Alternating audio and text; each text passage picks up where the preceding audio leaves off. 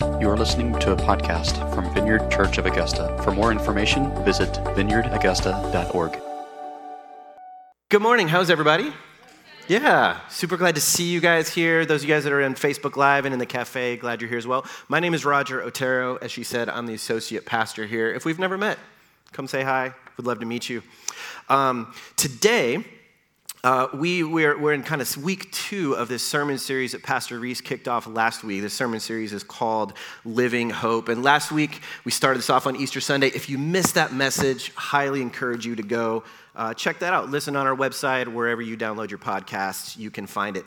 Um, and today, I've got a message for you guys called Hope in Doubt. And so, just over a year ago, I, I began to venture out. Maybe many of you had this experience. Just over a year ago, I started venturing out. We, we began in our household to run short on some like basic necessities, right? We began to run out of things like milk and eggs, um, fresh fruits and vegetables, mac and cheese, right? Toilet paper. Anybody remember the toilet paper hunts, the great toilet paper hunts of 2020? I've got an Instagram of myself somewhere where I found one little four pack in Walmart like it was, it was a glorious day. Um, but I'd put off this trip for several days. Um, but finally, like necessity pressured me. I had to go out, so I made the literally two minute drive to Walmart. And, and I remember um, sitting in the parking lot of Walmart, like it was like eerily empty, you know? I, I remember, I remember fiddling with my yard work mask because it was the only mask that I owned you know, I'm fiddling with my little paper yard work mask, thinking, this does not feel medical at all, you know? Um, I, but it was all I had, so it had to do. I, I remember sanitizing my hands with a b- little bottle of hand sanitizer that one of us got in our Christmas stocking. It like smelled like gingerbread or something. And, and I, remember, I remember walking into the store. I remember the stillness in the air in that store, just feeling so strange. I, I remember the oddness of only seeing other shoppers' eyes, you know? It, it was like I had walked into some like ward of the hospital that you don't want to be in. I remember how weird it felt walking down the aisles and, and people would like scoot way to the other side, you know, just trying to avoid me. I, I, remember really, like, and I'm not an anxious person, but I remember my heart kind of pounding with anxiety, right? Like, I, how fast can I do this? How, can I, how quick can I get home? It's something, something that felt so common, like doing a quick grocery run to Walmart, suddenly just felt like a tremendous risk. Like I was really laying something on the line. It, danger was lurking everywhere, so it seemed. You know, you couldn't see it, but you knew this danger was there. And like, would I, would I catch it? Would I fall victim? Um, would, would I be followed home? I remember having this strange feeling of like, is, is it on my hands? Is it on my shoes? You know, you everybody wipe down your groceries. You know, remember those days when we thought you could just wipe down your groceries? And I don't know, all those things. It was really kind of the sense of would our safe refuge get invaded? And so many of you have these same kinds of memories of a little over a year ago. Perhaps many of you, like me, took those same trips. The lot fell to you. In my family, it kind of had to be me because you can't make your kids do that. I mean, you can, but I like my kids and I want them to keep liking me. You know, I don't want them in therapy 20 years from now. You know, when the pandemic hit, my dad made me go to the grocery store, you know. And I could have made Angela do it, but honestly, I was the one that usually did all the grocery shopping. So, so I went out and I did it. And so many of you, maybe you took those same trips, risking so much just to get your hands on like a few necessities. Now, imagine for a moment that scene in your life but imagine a surprising scene when you got home, okay? Imagine this. Imagine you come in the front door, your arms are full of grocery bags. You, finally, finally, you're beginning to breathe normally your pulse is slowing down, you're calming down, and, and, your family comes running up to greet you at the door, like hardly able to contain themselves. They're so excited, and they just say, You're not gonna believe this. You're not gonna believe this. They, they came by with shots, they figured it out, and health department people came by with shots for everyone, and we're safe, and it's all gonna be okay. Imagine that. Your, your, your head is spinning, like excitement and bewilderment and disappointment, like all bouncing around inside of you like a pinball machine like excitement because this worldwide threat has been like neutralized suddenly. bewilderment because uh, this cure for such a mysterious new disease was found so quickly. Like, how, how is that even possible? I can hardly believe it. And, and, but then, like, disappointment because you missed it. Man, why did I have to go to the grocery store? You know? It, it, almost, it almost like sounds too good to be true, almost too true to believe until you see the, heart, the health department people for yourself, until you get the shot yourself.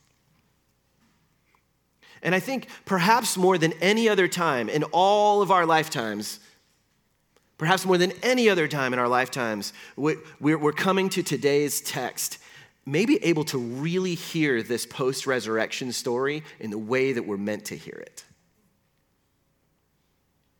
Here's today's story John chapter 20. And, and this is one of the crazy stories we get after the resurrection, right?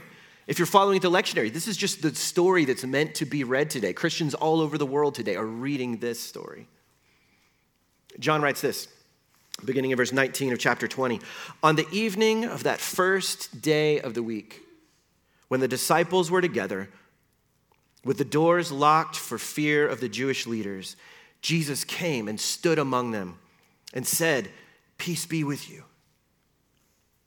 After he said this, he showed them his hands and his side, and the disciples were overjoyed when they saw the Lord. Again, Jesus said, Peace be with you. As the Father has sent me, I am sending you. And with that, he breathed on them and said, Receive the Holy Spirit. If you forgive anyone's sins, their sins are forgiven. If you do not forgive them, they're not forgiven. Now, Thomas, also known as Didymus, one of the twelve, was not with the disciples when Jesus came. So the other disciples told him, We've seen the Lord. But he said to them, Unless I see the nail marks in his hands and put my finger where the nails were and put my hand into his side, I will not believe. A week later, his disciples were in the house again, and Thomas was with them. Though the doors were locked, Jesus came and stood among them and said, Peace be with you. And then he said to Thomas, Put your finger here. See my hands? Reach out your hand and put it into my side. Stop doubting and believe. Thomas said to him, My Lord and my God. Let's pray. Risen Jesus, we thank you for these stories, these mysterious, wonderful stories of these 40 days after you rose again, that you, you walked around and you met with your disciples. We thank you for this season of Easter that we're in, these other 40 days, plus the 10 when they were waiting for the Holy Spirit to come in Jerusalem, that, that we can enter back into that story. And Jesus, we just invite you this morning by the power of your Spirit to let us hear your voice. In the same way that you showed up behind these locked doors and spoke peace to your disciples and empowered them to continue your mission, would you, would you just step behind our locked doors this morning? Step into our lives. Let us hear you. Hmm. God, let us hear you today by your Spirit. I pray that your voice would speak much more loudly than my own. Amen. Amen. So today we're talking about hope in doubt. And, and, and in my opinion, Thomas gets a really bad rap. I think Thomas gets a really bad rap. And I would say that doubting Thomas, right? We call him this. You guys, you guys familiar with this? You remember the little flannel graphs, you know, in kids' church when you were like three, right? Doubting Thomas, I would say, is an unfair nickname, and doubtless disciple is an unbearable weight. I think this is true. Doubting Thomas, it's an unfair nickname, and doubtless disciple that we then take on ourselves, it really is an unbearable weight. We, we talk about Thomas um, sort of like as a second class disciple. You guys ever get this sense? Right? Like second only to Judas, the betrayer, right? Like Thomas has become the poster child for not what to not be as a Christian. You certainly don't want to be like Judas, but, but you probably shouldn't be like Thomas either. You know, pick one of the other 10 to be your role model. But in my opinion, Doubting Thomas, it's an unfair nickname, and it creates this unbearable pressure for us. It's left many Christians, I think, over the centuries unable to even acknowledge doubt to themselves, let alone like say it out loud to anyone else. One of the most difficult things, I think, for many of us as believers to admit is, is that we have a doubt, that we have questions that, that maybe remain unanswered, uh, questions that kind of are really unsettling to us. However small or large, however significant or insignificant, however fleeting or nagging, it's, we, we want to just like shove them aside. And I don't think that's a weight that the Lord wants us to carry. Now, not only does Thomas get a bad rap, but because of this, and oftentimes because of this very story, doubt itself gets a bad rap as well. And I think unnecessarily so. So one of, the, one of the top three most influential women in my lives, right? The, in my life, the, the two most influential women in my life are my mom and my wife. The third most influential woman in my life is an author named Flannery O'Connor. Any Flannery O'Connor nerds in the house? Ooh, man. Um, Southern Gothic writer. She was devoutly Catholic, Catholic, really, really strange. If you're not into strange, dark literature, like probably just don't read her. But she formed me a whole lot. But she writes this in one of her letters. She said to her friend, Don't expect faith to clear things up for you. Don't expect faith to clear things up for you. It's trust, not certainty. I think we, we need to understand sometimes what the Bible means when it even talks about faith. The Greek word for faith is a word called pistis. And, and what it really means is it's about trusting. It's about trusting a person. It's not about having a clear answer to a question. Um, faith doesn't bring clarity to something that puzzles me, but it gives me someone to trust in. Um, and I think to expect faith to do anything more than that is, is perhaps to expect faith to do something it never promised to do for us in the first place. I've heard it said that, that doubt is not the opposite of faith, but certainty is. Because certainty, but believing something without any doubt at all, we just we see it 100% clearly, it, it leaves no room for faith. Uh, certainty leaves no room for mystery. And Christianity, if nothing else, it is intended to be a mystery that we enter into and that is just progressively revealed to us. Faith, isn't, faith is not a matter of, of, give, of understanding. It's not a matter of giving mental assent to a creed, you know, like checking off all the boxes of believing the right things. But it's a matter of trusting in and committing to follow a person. Faith, before it's anything else, faith is relational, not informational. Is why Reese last week said, Hope is alive because Jesus is alive. Hope is not alive because we have a whole bunch of like, here's, here's five bullet points for why hope is alive. No, hope is alive because there is a person that we can trust in, and his name is Jesus. Faith, faith does this. Faith peers into the fog of uncertainty of our life and says, I don't know what lies ahead, but I know who it is that's walking with me. This is what faith does. And what hope does, hope, hope leans towards faith like that from a place of doubt. Hope is the ability to say, here's, here I am with my doubts, with my questions, with my uncertainties, with all the fog around me, but it leans towards faith and trust. Now, as it turns out, as we get to this story about Thomas, who we unfairly nicknamed Doubting Thomas, I think, Jesus, as it turns out, has some really good news for Thomas.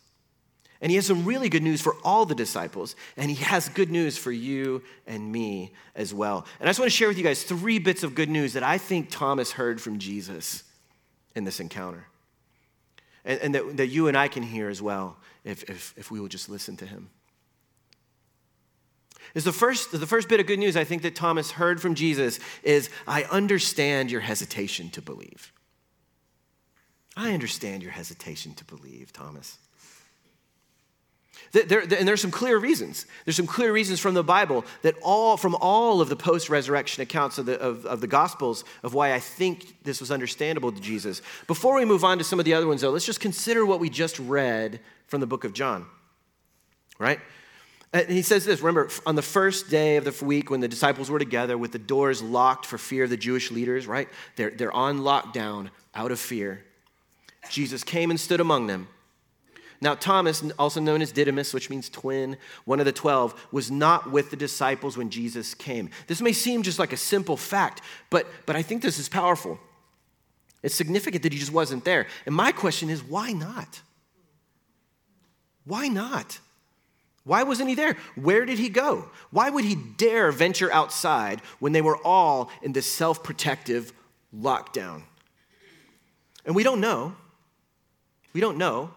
Now, this was the very first day, right? This was, this was Sunday. They had just heard that morning that Jesus supposedly rose from the dead, but by this evening, they're still locked down. And my guess is maybe it was like getting late, and in their rush to go into hiding, nobody thought about dinner. Or maybe they had enough supplies for a couple of days, but then, like all of us, they're running out of toilet paper. Yeah?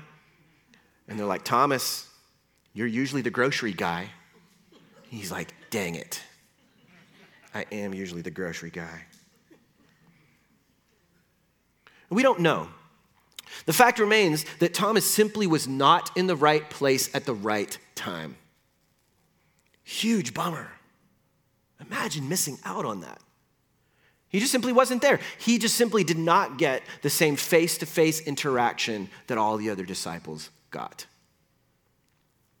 Now, unfortunately, if we only read this account, if we only read this bit from John, we can get a skewed picture that feeds this whole doubting Thomas thing. We can, we can get this assumption that all the other disciples were filled with some sort of superhuman faith, but that Thomas was not. You know, that they're all just like, oh, well, we believe. And Thomas is like, well, I'm doubting, I don't know. But we're going to consider what the other gospel accounts have to say about this. Check this out Matthew 28. This is Matthew's story. Matthew 28. Then the 11 disciples went to Galilee, to the mountain where Jesus had told them to go. When they saw him, they worshiped him, but some doubted. They're up on the mountain, Jesus is there, but some like, no, no, no, I don't know. For real? Some doubted. Apparently, not just Thomas, right off the bat. We got to catch this. Check out what Mark says. Mark chapter 16. When Jesus rose early on the first day of the week, he appeared first to Mary Magdalene, out of whom he had driven seven demons. She went out and told those who had been with him and who were mourning and weeping. And when they heard that Jesus was alive and that she had seen him, they did not believe it. Afterward, Jesus appeared in a different form to two of them while they were walking in the country. They returned and reported it to the rest, but they did not believe them either. Later, Jesus appeared to the 11 as they were eating. And by this time, apparently, he's a little bit annoyed because it says he rebuked them for their lack of faith and their stubborn refusal to believe those who had seen him after he had risen. They, all of them presumably did not believe what Mary, what Mary told them about seeing him alive. They, again, all of them did not believe the other two disciples either. And then finally in 14, he had to rebuke them all for their lack of faith and stubborn refusal to believe the testimony of these others who had seen him. It's not done. We're going to read Luke also. When they came back from the tomb, they told all these things to the eleven and to all the others. It was Mary Magdalene, Joanna, Mary, the mother of James, and the others with them who told this to the apostles. But they did not believe the women because, I love this, because their words seemed to them like nonsense. It's like you get home from the grocery run and they say, the health department came by and gave us all shots. Nonsense. Didn't happen. And note, I think this, I think this is important. They, they, plural, all of them, did not believe the testimony of the women. It may be helpful for you to know that in the first century, um, in, the, in the ancient Near East, the testimony of women was considered unreliable.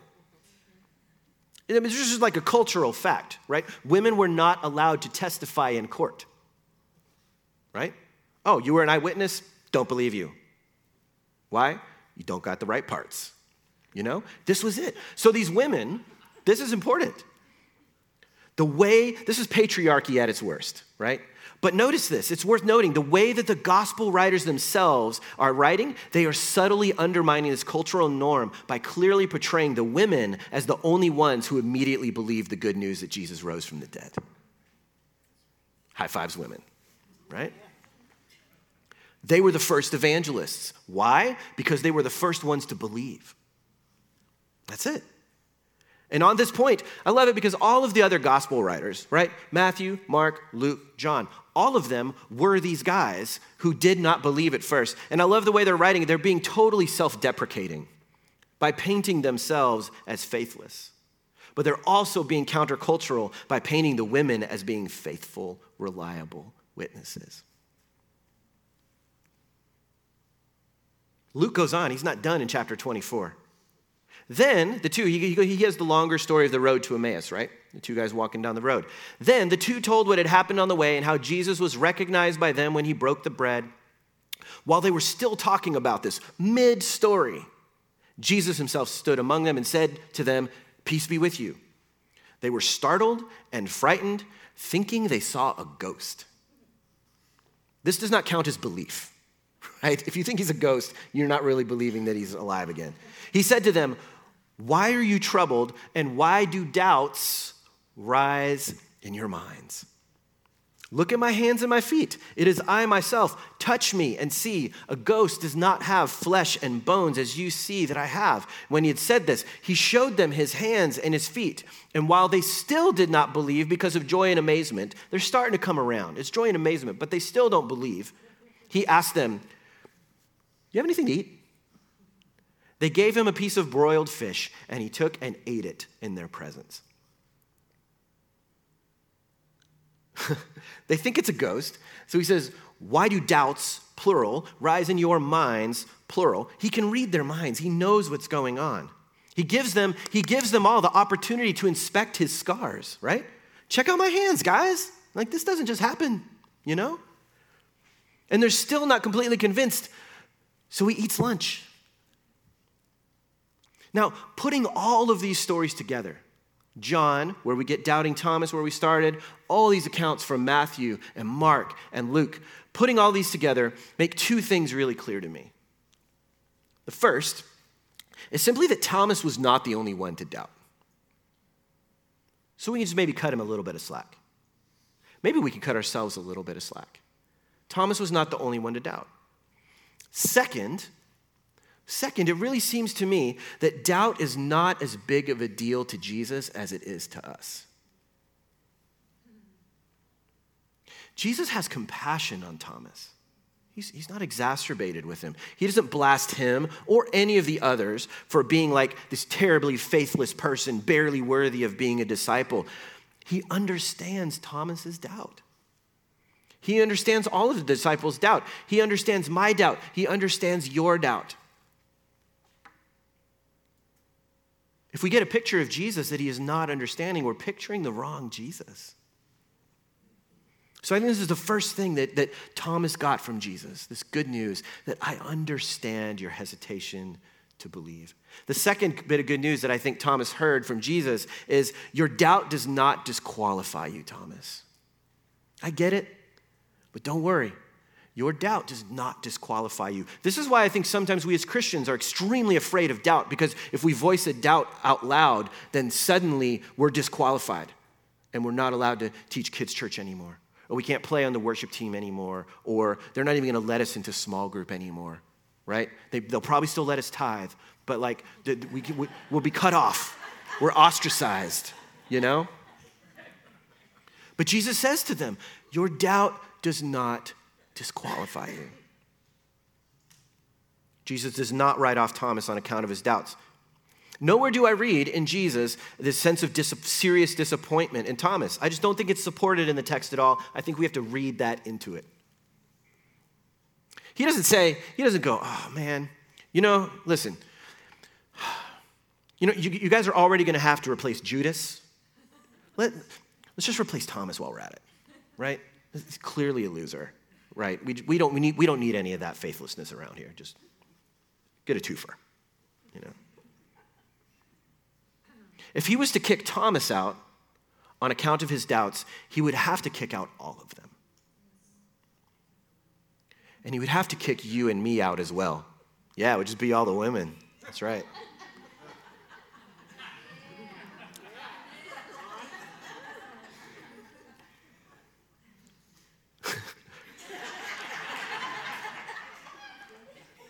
Let me just say, this is one of the reasons why I love the vineyard and why that we value women in ministry, why we believe in women in ministry.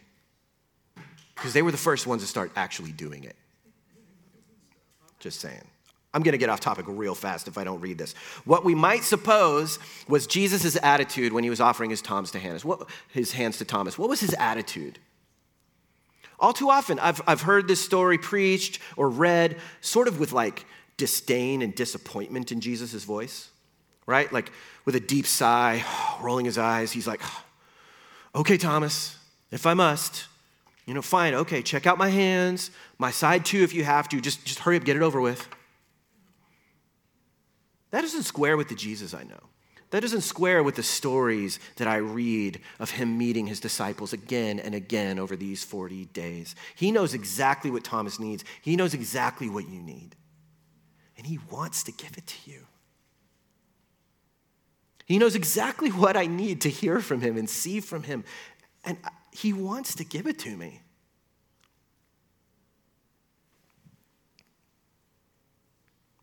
It doesn't disqualify us. If we go back and we keep reading in these gospel accounts, immediately after these stories of all these doubters, here's these other stories that happen. Matthew 28.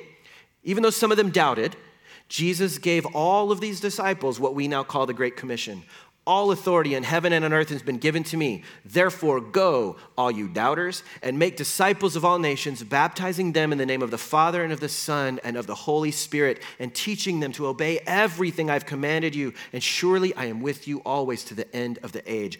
These very same doubters are called and empowered to be evangelists, baptizers, teachers, and they were promised to be those from whom Jesus would never depart.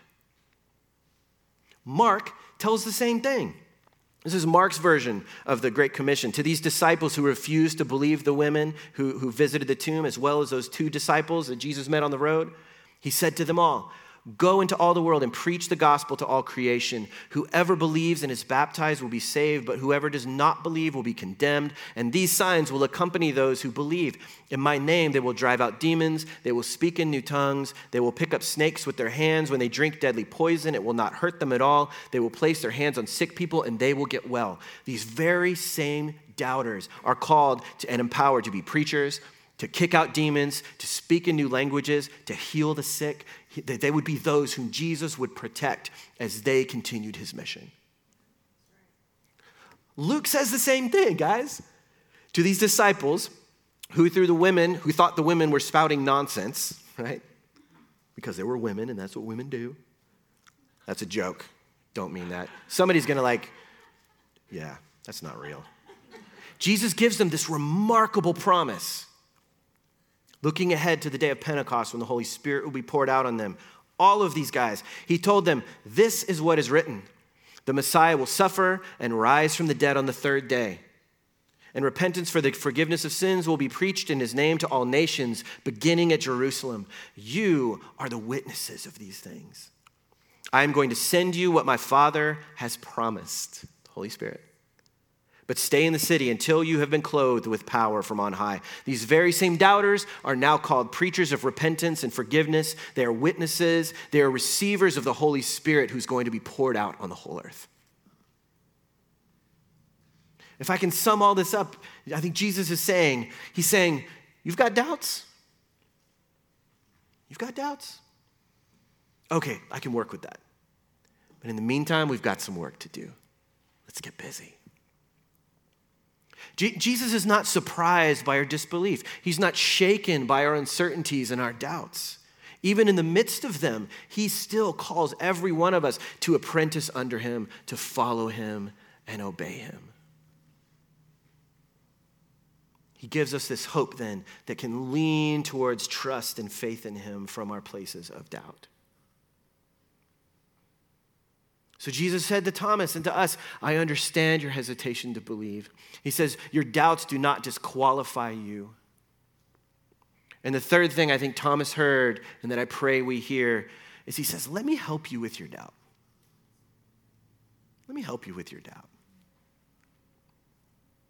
He doesn't just leave Thomas there, he doesn't want to just leave you and me there. This is where I think we most clearly see the compassion that Jesus had for Thomas. Because what did Jesus say and do? When he, when he shows up in their presence the second time, when Thomas is actually in the room? I wonder sometimes the first time Jesus showed up, he's like, oh, where's Thomas? Dang it. Should have waited a little while. But he comes back. He comes back, and I think he comes back specifically for Thomas. And what does he say and what does he do? He looks at Thomas. He doesn't address anyone else directly. He directly addresses Thomas and says, Put your finger here. See my hands? Reach out your hand and put it into my side. Stop doubting and believe. He offered to Thomas exactly what he had asked for, which, let's not forget, is exactly what all the other disciples needed as well. He's making the same offer to him that he made to the others. He showed them what he, he showed Thomas what he needed to see his scarred hands and his scarred side. And he said to Thomas exactly what he needed to hear Stop doubting and believe. You can trust me now. He's saying, Don't get bogged down by your doubts. Just trust me. Here I am. What's interesting to me is this is despite all the famous paintings, right? Can, all these famous like Renaissance paintings and, and other periods like that, um, where, where biblical scenes were a really big deal for artists to, to depict. And all of the famous paintings of Thomas, that he's sticking his finger into Jesus' side, right? It's a little gross. He's like doing this. But what's interesting to me is I realized this week, we get no indication in Scripture that Thomas actually did it. He said he wanted it because it's what the other guys even needed. And suddenly Jesus says, Here I am. And we get no indication that Thomas did anything. He just blurts out, My Lord and my God. Just the offer of what he asked for was enough for him. And this is what happens, I think, when Jesus helps us with our doubts, right? As O'Connor says, our newfound faith may not clear anything else up for us, but it will make us suddenly exclaim in trust, My Lord and my God.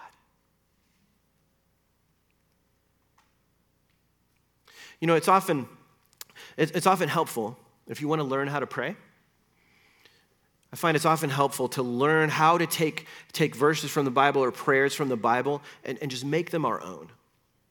When you're, when you're lost for words, this is how we learn. This is how we learn how to pray. And one of, one of what I think is one of the best prayers that, that, that the Bible teaches us to pray is in Mark chapter 9. If we can skip outside of resurrection accounts for a moment. You know, in this story, if you read Mark 9, in this story, there's a man whose son is demonized. And, and it's just, it's killing this dad. This, this demon is throwing his son into convulsions. He's, he's causing him to be mute, and, and it's just horrific. And so he brings his son to Jesus, and he says this He's like, Jesus, but if you can do anything, have compassion on us and help us. Jesus says to him, If you can,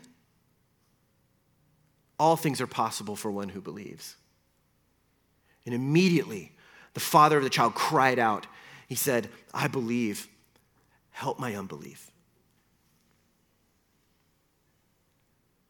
I see the same Jesus here as the Jesus with Thomas, both to this man and to Thomas. Notice the way Jesus did not respond to their lack of faith. He didn't say, You terrible, faithless person, I can't help you. Too bad, so sad. He didn't say, Stop asking for proof, just suck it up and believe. No, he helped their unbelief. He, he just, he delivered this man's son from demonic oppression. Just gone. Son is in his right mind. He can walk, he can speak. And he showed Thomas his scarred body. And he'll help you with your unbelief as well. He'll help me with my unbelief as well if we will only ask him to. And so, this is a helpful prayer. I just encourage you to take with you this week. It's just to pray, Lord, I believe, help my unbelief. Doubt, I think, is it's essential for faith. We don't, we don't get to faith by skirting around doubt. It's like going on a bear hunt. You can't go over it, you can't go under it, you can't go around it. Oh no, got to go through it. All the non parents in the room are like, what? it's a children's book. Look it up, it's real deep. We go through doubt. We step through doubt with doubts in hand, saying, Lord, I believe, help my unbelief. And this is where we find hope, because hope has to do with what is possible, what we dare to dream to be true, what we really, really hope to be true in spite of what we may not yet have seen. And I believe that Thomas desperately, really, really hoped that what the women and the other disciples said was true, but he wanted that same relational experience. And I think this is what kept him faithful throughout that whole week. He stuck around. He had doubts, but he didn't run. He didn't bolt. He didn't drop everything and be like, man, you guys are full of it. I don't buy this anymore. I'm out. I'm sleeping in, you know. I think this hope, this desire to see Jesus alive for himself is what kept him around, and that hope paid off. Lord, I believe, help my unbelief. Why don't you guys stand with me?